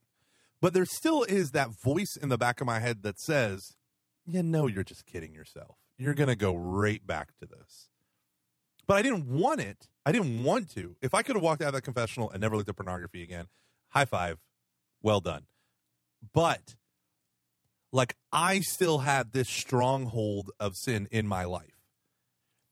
And one of the things that my struggle is is dealing with the baggage of of not having to go to confession, but going to confession and then coming out and then falling into the same sin again. That's the part that mm. sucks. That's the part that Well, makes me feel like crap. Why? In just like one line, why even go in the first place? Because I knew what I did was wrong. And I didn't want to mm-hmm. live that life. And I, I wouldn't have said it at the time, but there's an element of powerlessness. I mean, I remember one time there was a guy who was a, he, he told us that he was a sex addict. I didn't know what that meant. I thought it was like a joke for people who love having sex. And he was explaining to me the pit of despair that he enters into because of his sex addiction. And what he said to me was, Michael, there are some times when I walk out of the confessional that I wish a car would hit me and I would die so that I knew at least now I'm dying in the state of grace. And he's just like sobbing as he's telling me this. And he's like, if I could die after confession, I would be a happy man. But I'm afraid hmm. of living two or three more days and going right back to the reason why I was in the confessional. Mm-hmm. And when he said that, I realized that I had prayed the same prayer from that same pit of despair. From from being Yeah. so lost in five, six, seven. You know, for those who don't know, I saw pornography accidentally when I was six years old, and it was triple X hardcore porn. My older brother's older friend's dad hid it in his closet. He found it. We watched it when no one was home, and it just took hold of my life. And and thank God confession was there in my life because uh, I actually had a counselor say to me, I don't know why you're not more depraved than what you are because you've seen it for so long. It's been such a part. And I was like, well, because I go to confession and, you know, I talked about it with church and, you know, I'm not hiding it anymore and stuff. But I realized like when I was like 14, 15, I'd be like, God, I can't. Or no, no, I was older than that. 17 or 18. I was like, God, I, I need you to take my life because I can't be free from this sin. like that is that is a prayer from just being so lost in despair. Mm-hmm. I, did you ever feel anything like that? I mean, I know that you didn't. Oh You know, yeah, I mean- no, no, no, no. Oh yeah, absolutely. I, I, I think what like I can remember going. So the greatest thing a priest has ever told me, and this is like an honest to god true story. I went through all this stuff. as when I was kind of going through the dark ages, as I used to call them. So if you've heard our podcast, you, you all know what I'm like talking about. And I just like was basically like, yeah, here's all the stuff I'm doing. I know it's terrible, and I I'm, I wish I could stop. And the priest just goes, keep struggling, and then just gave me absolution and that was it and i was like oh my gosh um there's this element i think with confession. It is like so okay so like what does it do? Repairs our um, our relationship with god. Puts us in a state of grace that we're like close we're in like we can be close to him in a way that when we commit these horrible things that tears us um away from god. But there's this catholic thing where i think we think that all we need to do is go. And i, I don't think that's what you are doing. I'm, I'm just saying our um or, or or even like what you did, but it's our culture as a whole. That if I go to um, a confession, that's it, and it, and it's it's me. I mean, to repair that um, our relationship with God is huge. It I cannot emphasize how important that is. But there's this other side too, where like we, it's about like why do we go? We go because we want to be close to God. We go because we want to convert our hearts, and conversion takes work and there's this whole element where we really can take like if we are and if we are, are an addict addicts tend to tend to like have like a cycle that they go through uh, I, I don't know if, that, if that's the right word but there's a The, thing where the ritual, the ritual. ritual. Yeah, and like you can actually have you can have going to you can have going to confession as part of um, of the ritual. It tends Yeah. to be like one of the last things that you do, and then you end up back in square one, and you go back. You know, and so somehow you've got to um, you have to disrupt that. But part of it is you got to go. I'm an addict, or I have a problem that you know I can keep going to this, and this is going to be good because it's important because there is a broken um, relationship, and that's just that like that's that is like that is a reality. But there's this bigger part where we just can't rely on that to solve all of our problems. That's not the Yeah. point of um, of the sacrament. It's not a problem uh, solver. It's a relationship healer Mm. really is what it does. It, it like fixes a relationship. Yeah. but if i get into an argument with Erin that is my wife and i lose my temper which you know like tends to happen because i'm a dude and i'm an idiot um and i say hey honey i'm like i'm like horribly sorry about that. Like she's always great about it. Say no it's you know like it happens. I forgive you. I, I love you. But if i don't try to fix that i'm not trying to control my anger. I'm not trying to like i'm not trying to grow. Like i'm a shitty husband and I think there's this element to it where we rely too much on it and we just think that's all I've got to do. Where if, you know, if um, you're dealing with habitual sin and it's, you know, and when like we were kids, especially when it related to like serious, heavy things, our parents didn't want to hear about it. Most, well, my parents were good about that, but like most people's parents didn't, did, did like not. Most kids weren't able to talk about it honestly yet it was just coming out. And so we're kind of this age group of people that's had some really heavy terrible things heaved on us as young kids that we didn't have anywhere to go with it. Yeah. and there's this element now that if you go i think you have like you really have to take the part like afterwards just to see, it's, it's like the first step in a big like healing plan i think. Like what am i what am i what steps am i going to take to allow god to work? I've already healed this relationship now so then what? Yeah. There's a really great conversation that I had with a guy who came into the church last year. And he was talking about, you know, he's trying to learn all this stuff and he was at the parish mission. And he said this line to me where he said, You know, the thing that I'm struggling with is not the sin, because I've gone to confession. I know I'm forgiven for the sin. It's the regret that I have to deal with. It's the regret. So we talked about it a little bit. He's like, You know, being young and stupid and I can't believe I did such things you know, like what was I thinking, and and all the things you say when you live in regret. And I said, and he said, but you know, like I went to confession, I know I'm forgiven. Maybe I just haven't forgiven myself and all this stuff. I said, the reality is, you've been forgiven, but you haven't been healed. Like the wound uh, you know the the the knife has been removed, but the wound needs to be addressed, and that's like what it means to walk in your conversion. And he goes, "Wow, that is a really that is like a really great way to put it because that's what it is. It's like I know I've received that forgiveness, and I need to let that forgiveness heal me of all this stuff. Now, I, I do struggle when people say I haven't forgiven myself. I don't I don't necessarily believe that's what people mean exactly because if God has forgiven you and you believe that, then saying oh, I forgive myself is is not as is not meaningful. I that sounds harsh, but like it, it almost like we're saying I have a higher standard for myself than God does for me, and that's why I mean like if you believe in God and what Jesus Christ did for you, then you can't really say that. You have to say like, uh, you know, like I mean, not you can't say those words, but meaning, what does it mean to forgive yourself? Like you're the one that committed the, Yeah. you know, it's it's dealing with Well- resentment, regret, and bitter. Yeah, yeah. That's that's really what's what's going on. Is there's there are other issues that I'm not dealing with that is starting um to manifest itself as in like that's how you express. And- it. I think the uh, resentment part is key. Yeah, and and. I think that is how Satan ruins people's lives, right? So like personally, you don't like going to confession because you don't want to go to a priest and tell him like, "Hey, here's you know, I, I I slept with a woman, I did this or whatever." And there's a profound amount of humility that it takes before you even enter the confession. When you've made the decision to get in your car and go to confession, there's this element of humility and self accusation and all that stuff.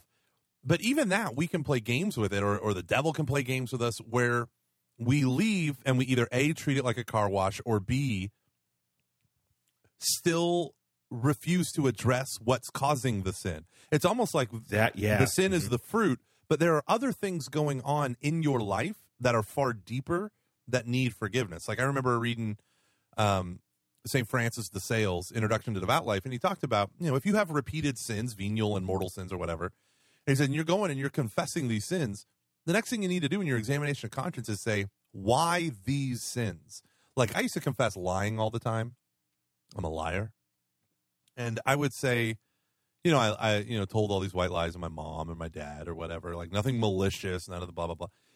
But then when I read that, I was like, yeah, why do I do that? And then he says, confess the answer to that question. You know, so confessing attitude, confessing like Mm. character traits, like I Mhm. don't, uh, I I got in a fight with my wife. You know, I've been, I've been impatient with my wife. Why were you impatient?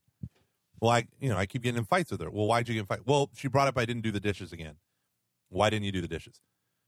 I didn't do the dishes because I'm freaking lazy and I just would rather watch TV than get up and do the dishes. I hate doing the dishes. I don't want to do the Mhm. dishes because doing the dishes is not fun. Watching TV is, and I'd rather do that. You know, and you, when you start doing that, you're like, oh damn, I I have a problem here that I need to address, and that I think is where the the sacrament of confession, with its requirement for self accusation and humility, leads us to the actual path of healing. Because you're like, yeah, this is the real problem. The real problem is I'm lazy. Well, then you can ask, you know, why am I lazy? And you can't go back to, you know, the, the question ends somewhere. But I think a lot of us are dealing with like family issues, with coping mechanisms and all this stuff. And all we do is address the sin part.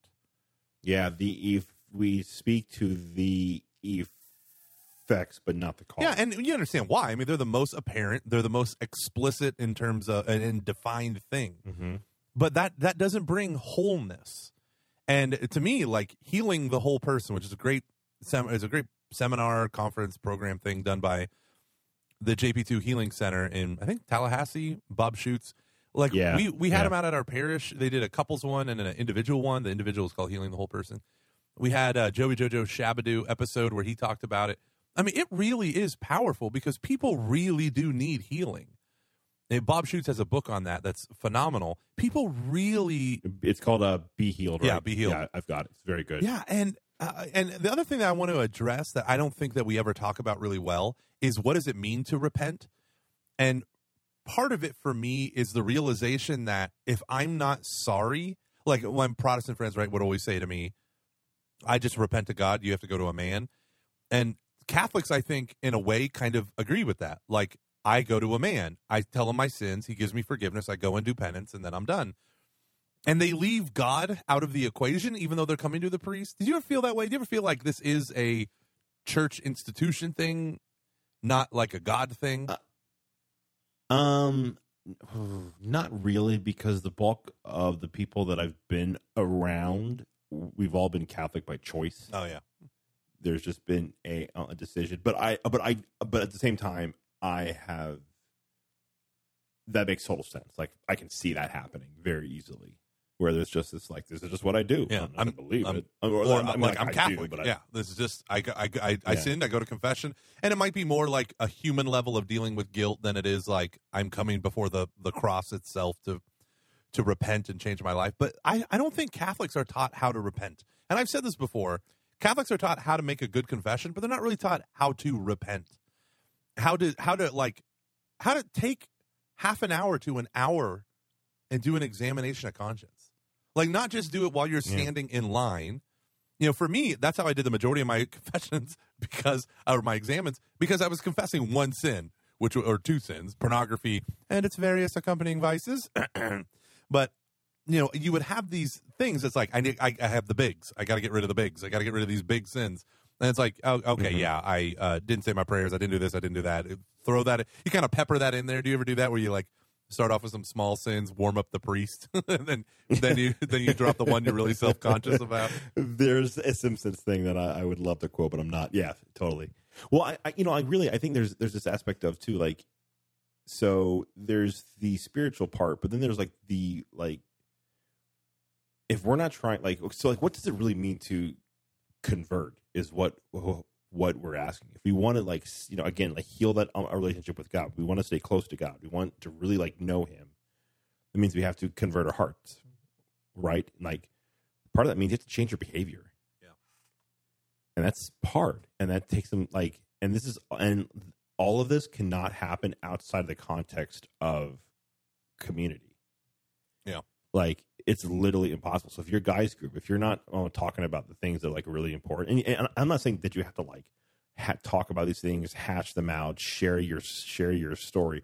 Just acknowledge that this is a big deal and it sucks. That was the most freeing thing ever. Was when I was hanging out with like all my buddies, and people finally just kind of said like the stuff that like they were like dealing with, and I and it, it was so just like a thing. It was. I mean, we almost like joked around about it because it just like made everyone just like feel better about it. I was like, I'm not alone. Yeah. Oh wow, I can like people can actually talk about this, and it's not a. big- It doesn't have to be this whole like pouring your heart. out. It could just be like, yeah, this sucks, right? We all agree, right? We're all clear. This is the worst thing ever. Okay, good. You know, and then you just like move on with whatever you're doing. Like Yeah. it, it sometimes I think I goes I go back to like what is that what is when that priest told me to just keep struggling.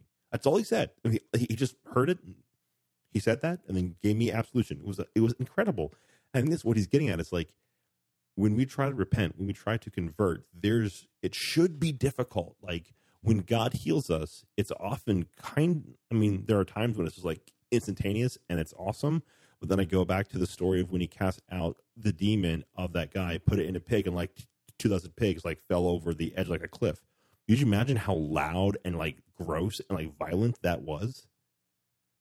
Like sometimes it's really messy and it's hard, we've got to be going somewhere. Like, what are we? What, like, what are you trying to do here? It's not just like now. Now I'm like right with God. I'll be back until I, you know, whatever happens. Yeah. I got to go, Father. I got some sinning to do. Because yeah, because then your um, confession's worthless. Yeah. So Like, there's no point in going if you're not trying to change your life. Yeah, so this is this is the the thing that I love teaching from and I honestly I don't think I ever read this in my life until I was asked to give a 10-minute reflection to the parish staff on on a Lenten theme. And I wanted to do it about repentance and I've been reading all these like Protestant sources on it and all this stuff and I really liked what I was reading, but I wanted to just like, you know, just get some awesome catechism stuff. And there is a part on the catechism. If you go under the sacrament of penance and reconciliation, Article 4. It's called Interior Penance. I just read it and threw in a couple little side comments. It's uh like four paragraphs long, not that big a deal.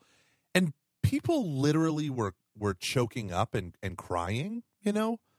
It, it I think it's so beautiful, but there is this line going right with what you said where it says interior penance is a radical reorientation of our whole life. And when you see that, when you hear those words, radical reorientation, what does that mean? Like radical of the root, reorientation. So you're oriented one way and you need to turn again and be reoriented in another direction. And I realized, like, okay, if I am changing my, the orientation of my whole life I can't keep doing the same. If I really say I love God and I hate this sin, I don't want this sin in my life, I can't keep doing the same things. I have to be able to tear the thing out by the root. And that's the really hard part. And the other thing that I struggle with is you have to learn to be, um, to have repugnance at your sin. And there is totally a part of me that's like, like, like my sin is kind of like my pet. Now I love it, kiss it, snuggle with it. And I, oh gosh, yeah. So there is that part though where I, for a long time I've been like, I mean, I know it's bad, but like, but you know, like I remember talking with Matt Fradd, and he said one time, you know, why why do you think people look at pornography and masturbate? And I was like, well, you know, like family systems and coping mechanisms, and he goes, yeah, but also it's pleasurable. I was like, well, there's that. you know, he's like, we can't discount that. like, it's pleasurable. That's why we go to it, right? But the idea is you have to drum up within your heart, like, wow, this is warping my image of human sexuality. This is distorting my view of women and their role in sexual relationships. This is destroying my marriage. This is getting me to view sex as something I'm owed and not a mutual gift of self. You know, this is, you know, you do all the things. Like, it is important for you to sit down with your mm-hmm. brain and tell your soul what it needs to hear. Dear heart, this is gross and this is why. You see how it's messing you up. And but that's self Love Gomer. but that self-talk is the right kind of self-talk. Not the wrong self-talk is you're Yeah, going to go back into it. You're you know why bother doing this? That's from the devil. Those are lies from your own psyche. Like you need to fight those. But more than anything else, you need to be repulsed by the sin. And so that's where I think reason can be our greatest ally is like, okay, I'm going to sit down and I'm going to look at this sin. And this sin is awful. And I need to just really just see how awful this is. And that'll help in my desire to, you know, change my life. I, Mhm. I know an individual who is a uh, an addict to crack cocaine. And when I was talking with this person, he said, I have to drive. It takes me 10 more minutes to get home because I have to drive a different route. I said, Why are you doing that? So I don't drive by the exit. I don't even see it because if I see it, I'll want to drive down that exit and go and get more drugs. But if I just don't even go there, I won't be tempted to do it. That's the kind of thing. That's a radical reorientation. hmm Uh huh. No, I, so I, I was trying. That's amazing. Yeah. and I um and this is why I like grace builds upon on uh, grace builds upon like nature, right? So like the things that we do, the habits that we have, the behaviors that we have, like who we like, the stuff that we do, God like he like works in that, Mhm. and but he doesn't control us because we aren't robots. And this took me like honestly thirty three years, thirty four years to really understand how big of a deal, how like much of a how uh, much of a like robot I am not you know, and I can either like, and so it really hit me that like, if I want to convert my life, I've got to change my habits and grow as a person. Like, I have a lot, I have a whole bunch of like freedom here, but the first step is confession, but it's a first step, or it's like a, or it's a second, or like a third. And I, I don't know, but like it's it's a step, but it's not the main step. And if you just have it be that, and then you just like walk away, I'm not saying that it's a waste of time because I don't ever think God's grace is a waste of time ever, at at at all. But you're going to rob yourself of what it could be. Yeah. You're you're like basically going to get like a Big Mac when you could have In and Out or else, you know like Mm. you can have a you can have a lot more. It's gonna take it's gonna take some work and it's gonna take a time. That's that, and I think that's. I mean, would you would uh, would you agree with this? Like sometimes I think we want that instantaneous fix. Yeah. Like sometimes it can take years. Yeah, yeah. I mean, if you've been looking at pornography for 16 years, going to confession once is not going to end it for most people. But I, um, you know, this priest last night was given this um, uh, mission about why we, why so often when we go to confession we don't have any change of life. And he said, when you c- commit the same sin over and over again, it becomes a stronghold. It's like a fortress in your heart, and you need to be delivered and rescued from that stronghold within your own soul. And he said, you, that's why we have deliverance prayer and all this other stuff. But you, it's not just a one and done confession. I'm, I'm out of here because you're not addressing. It's not just that you're not addressing the root. It's you're not addressing the entire tree except for the fruit. and so much of our so much of our lives is spent to make ourselves the the opinion that we have ourselves maintain like we don't want to lose that opinion. That's why i love confession because it's like this constant assault on my own like ego. Like i really am awesome. Oh but i did all these sins right? Mhm. like it really is. And the the church teaches like if you do all the externals but you don't have interior penance all the externals is sterile and false. And i know a lot of people think like when you look at the catholic church there's a lot of ritual and memorized prayer. There's a lot of like symbols and gestures and all that stuff that you can kind of do half-heartedly. But the church is very clear. Like you don't get the grace of repentance of confession if you aren't repentant.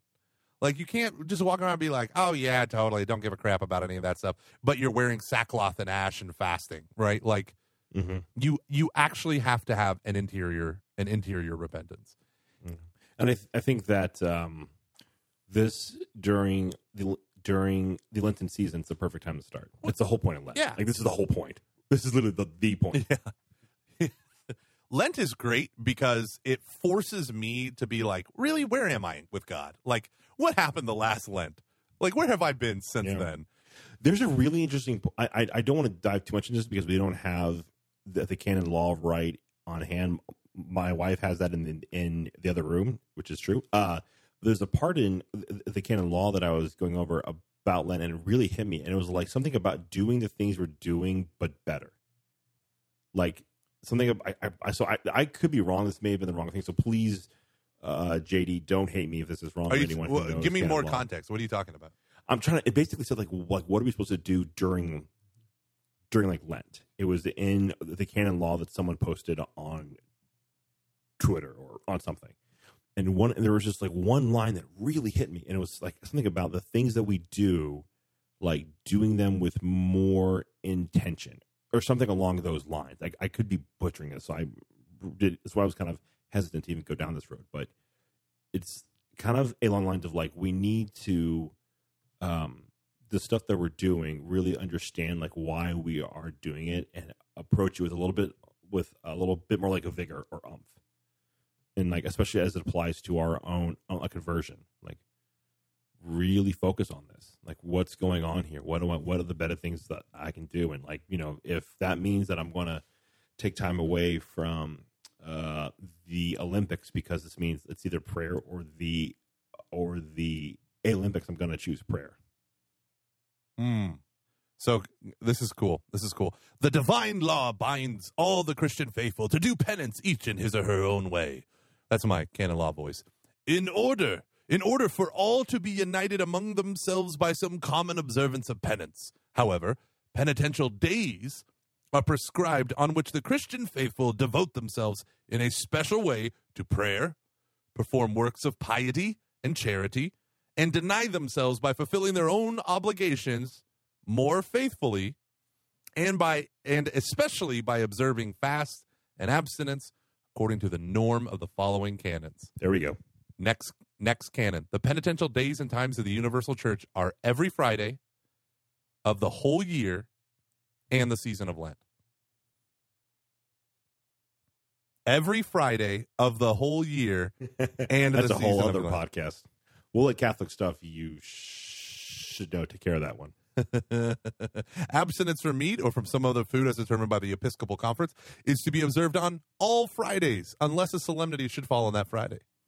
Dum dum dum.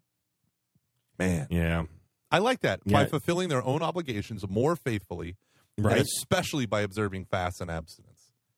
i think I, that part is really cool like there's something about that i'm just like what does it mean to fulfill things more more faithfully trying to understand that a little bit Yeah, and people, if you want to read this for yourself, I have a link in our show notes. Just go to our show notes at catchingfoxes.fm slash 130, and you can get, um, I, I put the, the canon in there, all that good stuff. nice Luke, Luke, Luke, we are all so broken. we man I, we started out kind of weak on the unconfession part got good needed to take a break to kind of uh, relax for a bit and then we nailed it home run All right, Luke, where can people find you? at the Luke V on Twitter. I'm on Instagram at CF underscore Luke. The podcast is on Instagram as well, catching underscore foxes. We're on Facebook at catching foxes podcast, Twitter at C at C foxes podcast. I terribly run most of those. Uh, what about you, Gormley? Uh, don't. Just go to, don't try to find me. Yeah, don't. Just yeah. go to the Catching Foxes Facebook page. That's the goal for me. Um, if you go to catchingfoxes.fm, uh, there is a contact form in any mail that you send. Listen, people, we've gotten, we probably got about 20 emails in the last like three days, and they're all asking big questions. So, on top of Facebook stuff. So, I, fo- I do forward them to Luke when I just Yeah. can't answer. And some of the questions are just for Luke and other stuff. But um, please know we're we've read them all. I really am not going to be responding to anything for at least the next two weeks. I am so Yeah, it's gonna be a jammed with tough. stuff. But uh, but please know that I have read everything that you've written, people. We appreciate it a lot. We do, we do, and I want to show my appreciation by responding to you. But right now, it is almost impossible to do that. So, yeah. hey, Luke, real quick, let's update everyone. How's your IKEA furniture? Good, good. So I'm I'm not going to be able to uh, have it here till um till like next week because this week just ended up being I've got a retreat and I have an event. But I, I, I but I I went through again and I know how much like money I have to spend and I found some. I'm really excited about it. So it's going to be uh, delivered here next week and so my goal is to do by the next episode should have most of it here. Whenever you use the phrase "next episode," I always think of Dr. Dre. So just chill to the next episode. Episode. Hey, hey, hey, hey.